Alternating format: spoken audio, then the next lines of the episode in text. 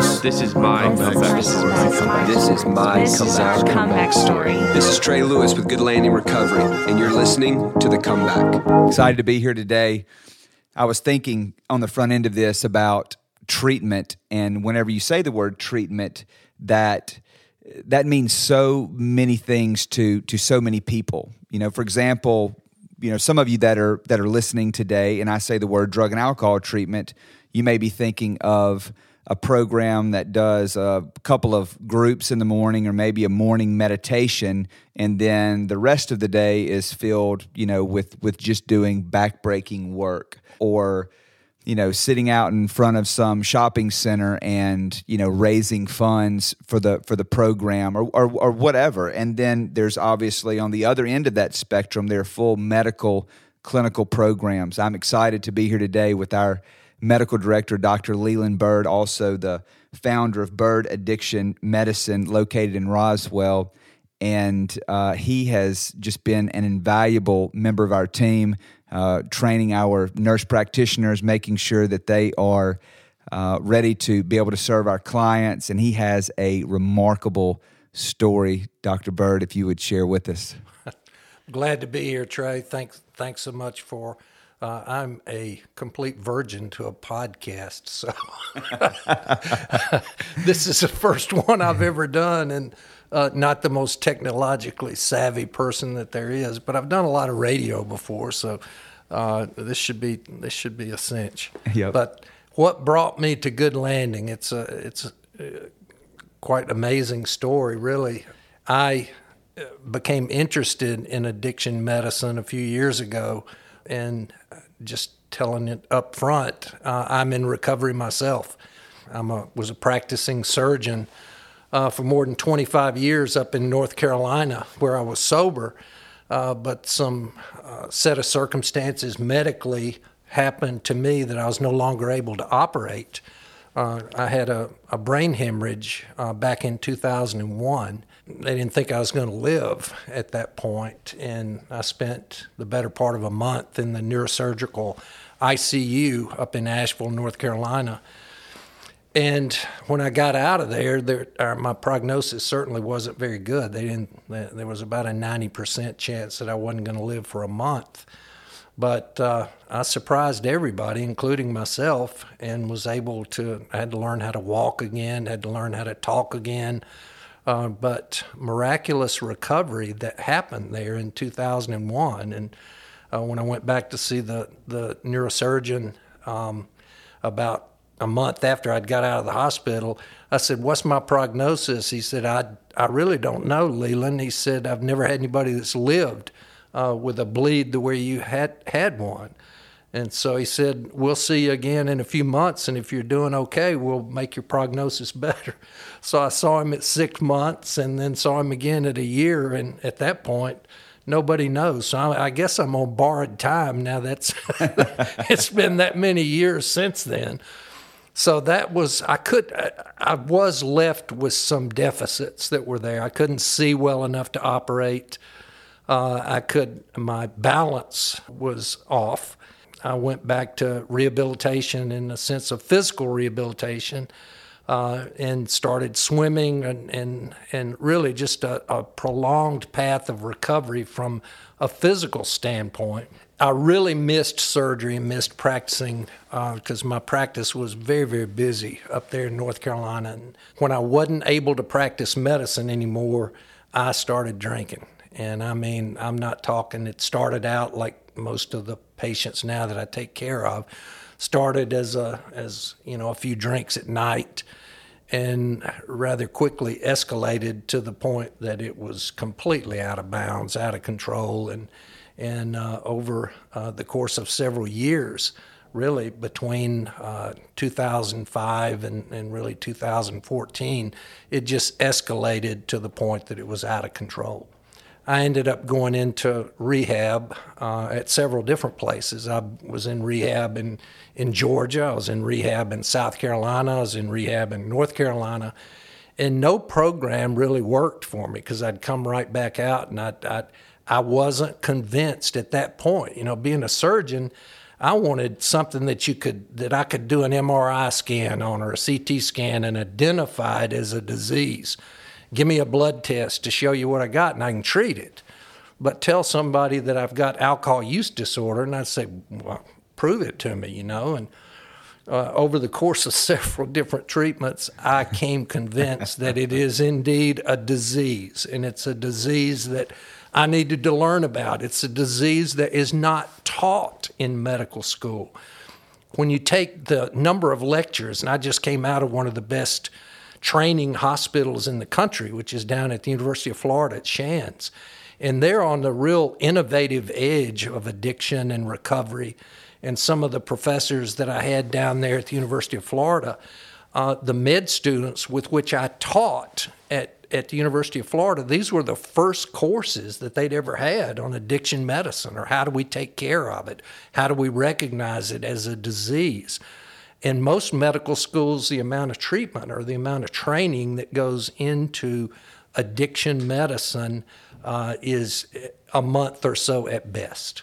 And so I became very, very interested in it as a consequence of my own disease once I recognized it as a disease, and I'll spend the rest of my life studying and treating it. And uh, so the awareness and recognition of the pathology, the bio, the biology behind it, uh, I'm continuing to learn. And my best education has come, like it did this morning, from listening to the patients that I take care of from hearing their conversation and what comes back to me about uh, what they're going through, but what stage of recovery that they're in, the feedback from the medicines that they're taking, the groups that they're in, the spirituality of their recovery that's there.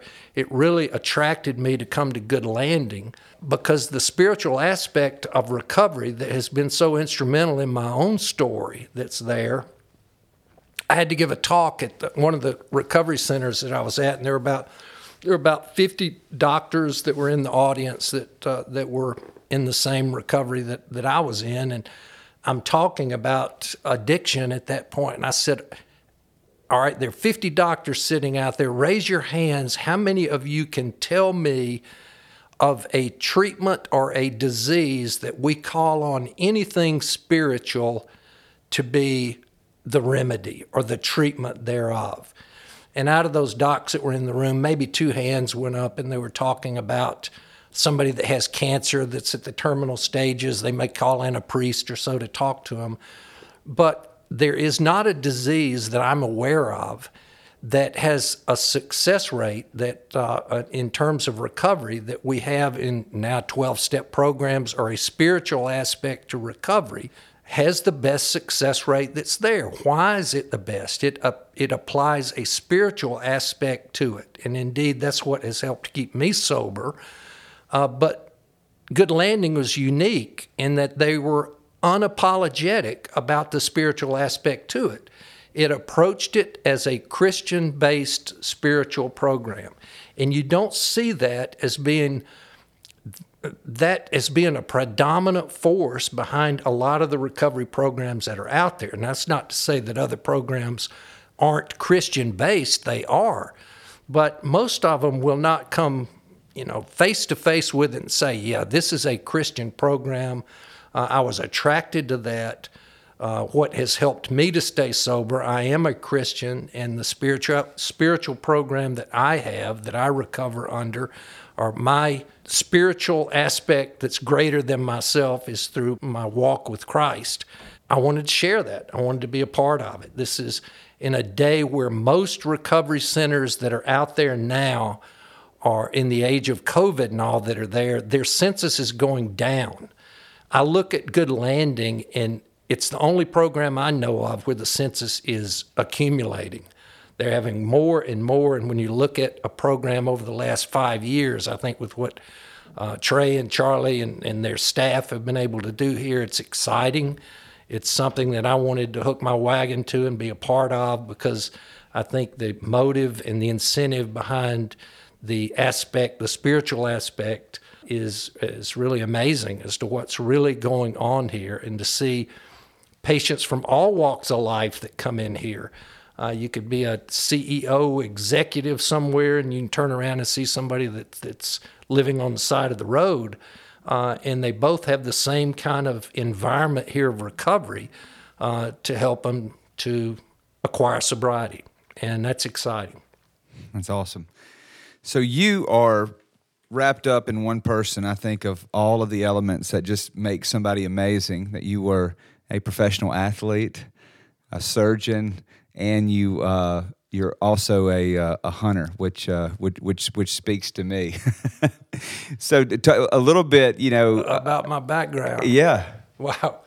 Well, I did. I grew up right up the road here in Gainesville, Georgia. I'm a red elephant uh, there at, at, Gainesville High School and played played sports all through high school. Was drafted by the Atlanta Braves out of high school when I was 17 years old, and this was in 1973. So we're thinking way back. This was the era when Hank Aaron was fixing to break Babe Ruth's home run record. And I remember going to spring training that year and as a young kid, 17 years old, and there's Hank at the at the end of his career. But I'm in the lineup uh, with uh, uh, batting there with Hank Aaron being uh, in spring. This, course, is spring training. I didn't break camp with the big league club.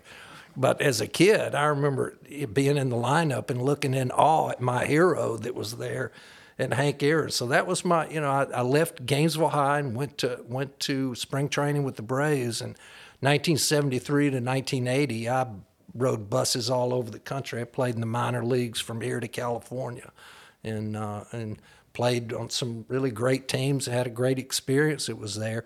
Part of the bonus that I signed with the Braves out of high school was that they would pay for my college wherever I wanted to go and so every off season when it ended in August, early September, I'd go to I'd go to school. Went to I went to Georgia Southern, which at the time was probably one of the top baseball programs in the country. It was down there. Uh, the guy coaching was a guy named named Ron Polk, who's the winningest collegiate baseball coach of all time. Wow, the coach of Mississippi State. Exactly, wow. he was. He was at Georgia Southern first, and. Okay. Uh, uh, before he went to Mississippi State, and he had recruited me in high school, and so.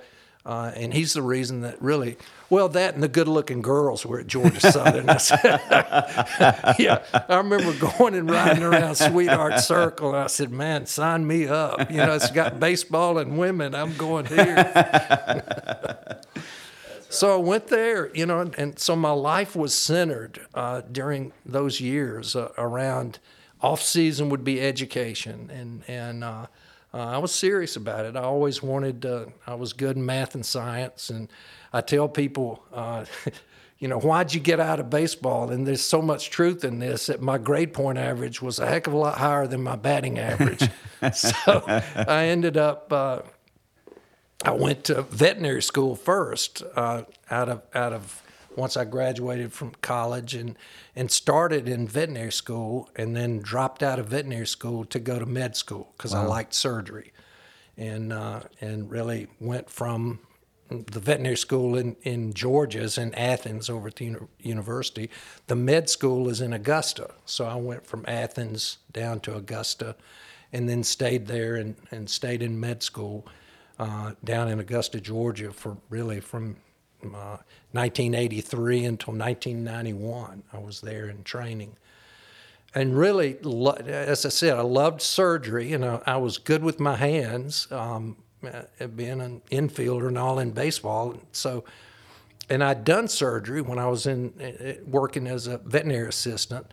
Um, and so when I started there, a guy that was a guy named Art Humphreys is one of the pioneers of, re- of kidney transplant surgery in the United States. He uh, he took an interest in me. They had a at that time in the research and education building at in Augusta, we had a veterinary school or a veterinary uh, research center in the basement or in the bottom floor of the R and E building. And we used to operate on pigs and goats and all this, and we were doing research uh, and Dr. Humphreys was involved in a lot of the research that was ongoing there. So I got to know him uh, through the R&E building, and, and so he sort of took me under his wing as a, as a up and coming young surgeon. And uh, I started operating with him doing kidney transplants. And so, really, we'd go good gracious, we were we were doing living related transplants every Wednesday, and then from there we went on. We were doing so I, I was involved in kidney transplantation there from 1986 until 1991, to where we did those and loved it. Interesting thing about that, I think I shared with Trey the, the what when you would operate on somebody that that we would put a kidney, a living related transplant that was there with somebody, um, and you would sew, you would take the kidney out of the donor, and you would sew it into the recipient that has has the kidney failure. You would actually on the operating table watch that kidney start to work. It pinks up once you sew in the artery and the vein, and it literally starts manufacturing urine right before your eyes. And these are patients that have been on hemodialysis where their blood is filtered three times a week. Generally, it takes four hours each time. They completely filter their blood volume. So their quality of life is, is horrible. You know, they're, they're, they're, they can't travel, they're linked to that hemodialysis machine. You transplant them and put a new kidney in, their quality of life changes right before your eyes, and they're feeling better before they even leave the hospital. And it, it, it's amazing to see that recovery. That's what you see with the recovery in addiction. And that's the closest thing medically that I've seen. You can see the waking up of a kidney that's there to start to work. Well, you see somebody that's in recovery from uh, addiction, as I was, uh, and, and you see their life being transformed. And that's what recovery, and that's the amazing thing that I see when lives that are changed from the addiction that are there, that are absolutely catastrophic. When we see what's going on with the addict that's out there, albeit alcohol, opiates, benzos, whatever it's there, their quality of life is to the point that it that, that it's just horrible. And when they get in recovery and can see and, and capture, it's an award. It's a, it's a great thing to see. I love to think that's what this place is about at Good Landing. And we see that. I mean, we got, I, I don't know what our census is now, Trey. We got 100, 105 or so mm-hmm. patients yeah. that are here. I gave a talk this morning, and you can see some of that recovery beginning to start. You can see it when uh, patients' lives are being transformed. And and that's that's exciting to see. It's what I, I love about this this area of medicine. And is a remarkable comparison to to think about that. I want to circle back to the intro and you know w- what it means when somebody says you know substance abuse treatment. You know, they're talking about a drug rehab and and how vast you know all of the different approaches that there are you know from just a sober living program where there is you know really zero treatment to you know work camps and things like that to a clinical medical approach to it and really you know because you know I, th- I think about some of our listeners right now that we have people that are on the front end of addiction we have parents who are listening um, who have you know sent their kid over to college or wherever, and you know they thought little Johnny was was over at UGA doing remarkable, you know, only to find out that little Johnny is addicted to cocaine and alcohol or whatever it might be, and didn't go to class at all. And they've got a shot, you know, to to be able to save their their loved one's life. And you know, and again, I mean, I know that we could get into tough love and some of those intervention types of approaches and how important all of that is, but you know, really you know when they're when they're looking for a program and I'm not trying to do a commercial for Good Landing or anything like that here but I but I really do especially you know with people that you know the the, the stigma of mental health the stigma of addiction you know and really making sure that that that that medical component you know is in place at a high level. Can you just you know and I'll just let you take it wherever you want to but just can you kind of speak to that a little bit? Sure. And in terms of an evaluation for somebody, I get phone calls every day from colleagues and friends and parents that that really have no concept of how severe the problem is, or they want to know how bad is this problem that my son is having, or that my husband is having, or my wife, or whatever and they're wanting for they're looking for an answer there are basic parameters that we go by to to evaluate how severe the problem is Now, particularly if there are patients that uh, uh, have have started using, and I, I, just use myself as as an example here.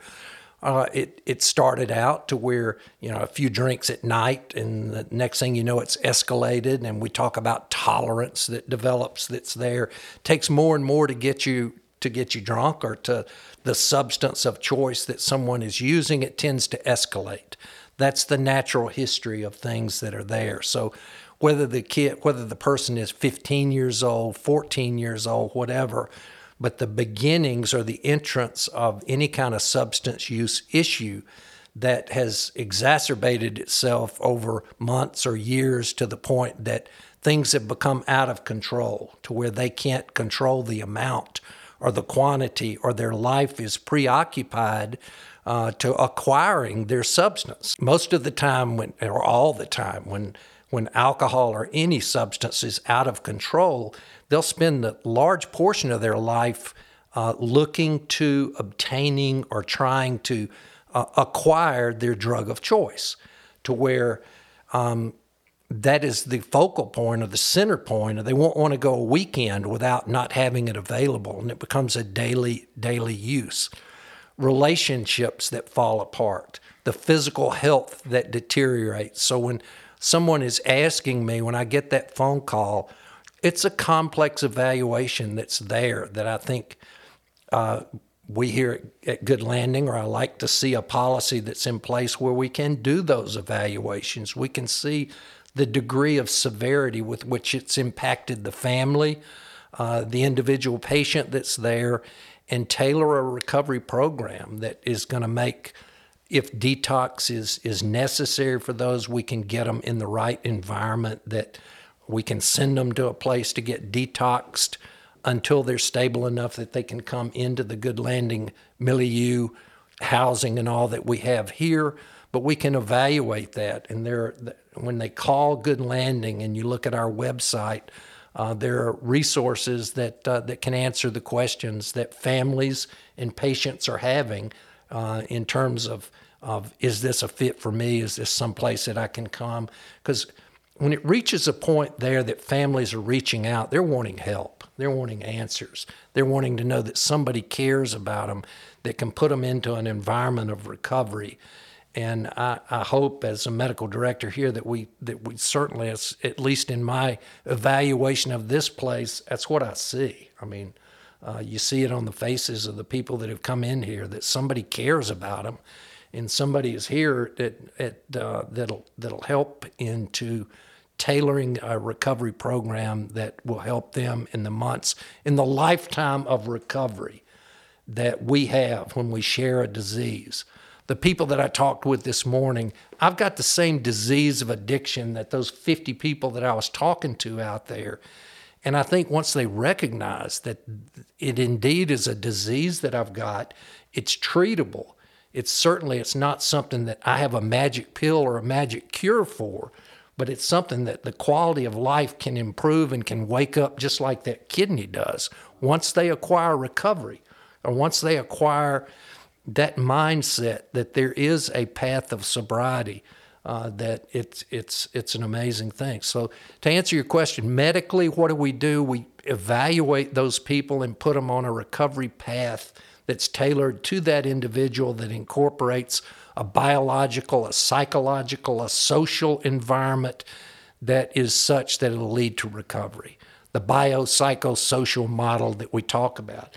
And amidst that, incorporated in that is the spiritual aspect to recovery that I think is just such an integral part of anybody that's that's gonna that's gonna take care of the disease that we share. Yeah, it's really interesting. I, I remember um, a, a, client from you know probably I don't know a year ago, actually probably a year and a half ago now, and, and I remember when he came in that that I really did not know if if we were the place for him. Just for a lack of you know better terms, that I just thought that he was just just really too far gone and and maybe needed to to to be somewhere else. And when I saw the the the medical side step up treat him and and the the miracle that I that I saw. I mean, I, I, just literally had never seen that type of transformation. You know, at the time, the the, the psychiatrist was involved, and then the, the spiritual piece and everything, and then to to understand where you know so many programs would not even be equipped to you know to even touch that you know they just would have immediately re, you know referred out and then to see them get in front of somebody that you know that that, that understands the science and and knows how to you know, to to apply the solution to be able to see that type of change. And then somebody that I'm thinking, hey, they're not even a candidate here, you know, and then six months later he's on staff and I would have given him my truck and, you know, trusted him to go to go to California because the the, the miracle had happened. And it's just it's remarkable. And I wanted just just to, to to really speak to that because I know how many parents that would listen to this and and, and they're thinking, okay, I you know, I may literally just have you know one shot and i want to make sure that i've got that, that you know that i put them in a program and that you're considering all of these things. Because when you don't know and you're you know you're trying to google answers not something that you're that you're taught you know of about you know if this should happen here are some of the things that you need to be able to look for. And so easily that you know you may find a you know, a program that has a cool website and a palm tree on their logo or something like that, only to find out that, you know, that you put them in somewhere, you know, where they're not cared for, you know, or you don't have all of the pieces that are, you know, that are necessary to, to really treat the entire person. So, um, anyway, I'm just glad that you took the time to, to speak to that. Ah, well, as I said, it's exciting about being It's, it's exciting to see the miracles that occur with recovery. And, that's not to say that everybody that that sets foot in the door, the places that I've been, is uh, going to stay recovered. But statistically, what we like to see out there is down the road that we've done some good while they're in treatment. It's exciting to me to look and see people that when I look at, back at the charts, we have a chart system here, and I look back and I'm seeing patients that, uh, for example, I saw one today that came in right after Christmas, and I'm looking and reading reading the story about how he's doing and the progress that this kid, that this guy has made since the day after Christmas.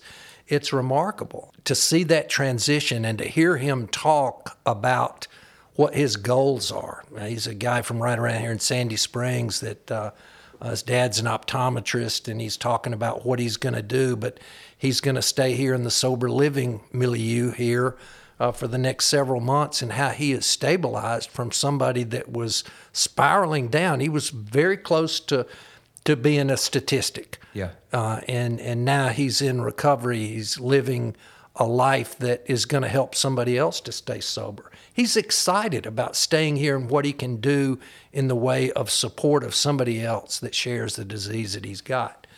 And I think that's one of the strengths that, that I've recognized here is that people in recovery are enthused about staying here and helping somebody else. It, it, it, it helps me to stay sober doing what I'm doing right now. And I think that's the discovery that a lot of people have that are here. And I think that Trey has experienced, you yourself have experienced, that it's, uh, that's, a, that's an amazing thing to see the miracles in action. Yeah. Yeah. I know we were just talking about that the other day to, um, you know, really have this this frontline ministry outlet that you know you, you just know the work that you're doing day in and day out that it really does matter. And um, you know and always growing to be able to serve you know our population the the best that we can you know and figure out how to reach more people. So just to you know hear you say those things is very encouraging to me. Um, well it, it I have to brag on on on some of what I have seen and experienced here. I've been in, as I said, I've been in I've been in places in South Carolina, Georgia, North Carolina, and Florida, and seen recovery programs from some of the considered some of the best in the country, and I have yet to see a person such as yourself that is here at nine o'clock at night, or you can turn I can turn on my my social media there and see you doing something in the way of helping somebody with their sobriety, their spiritual approach, that you don't get that. I'm telling you, you don't get that at other places. And that's what has drawn me uh, to Good Landing. And we had uh, 10 doctors that were down there at the University of Florida that were there, but uh, we didn't have somebody that had as much hands on with the people that are there. You showed me, we look at the board that's up there, and the owner of this place will tell me the story of somebody that's here, one of those hundred patients that's in recovery. You can, you can. That's that's impressive that you know that, and uh, that's a part of Good Landing that's here that I think it's exciting and seeing the transformation that are there, and I think uh, everybody that's here senses that it's almost palpable.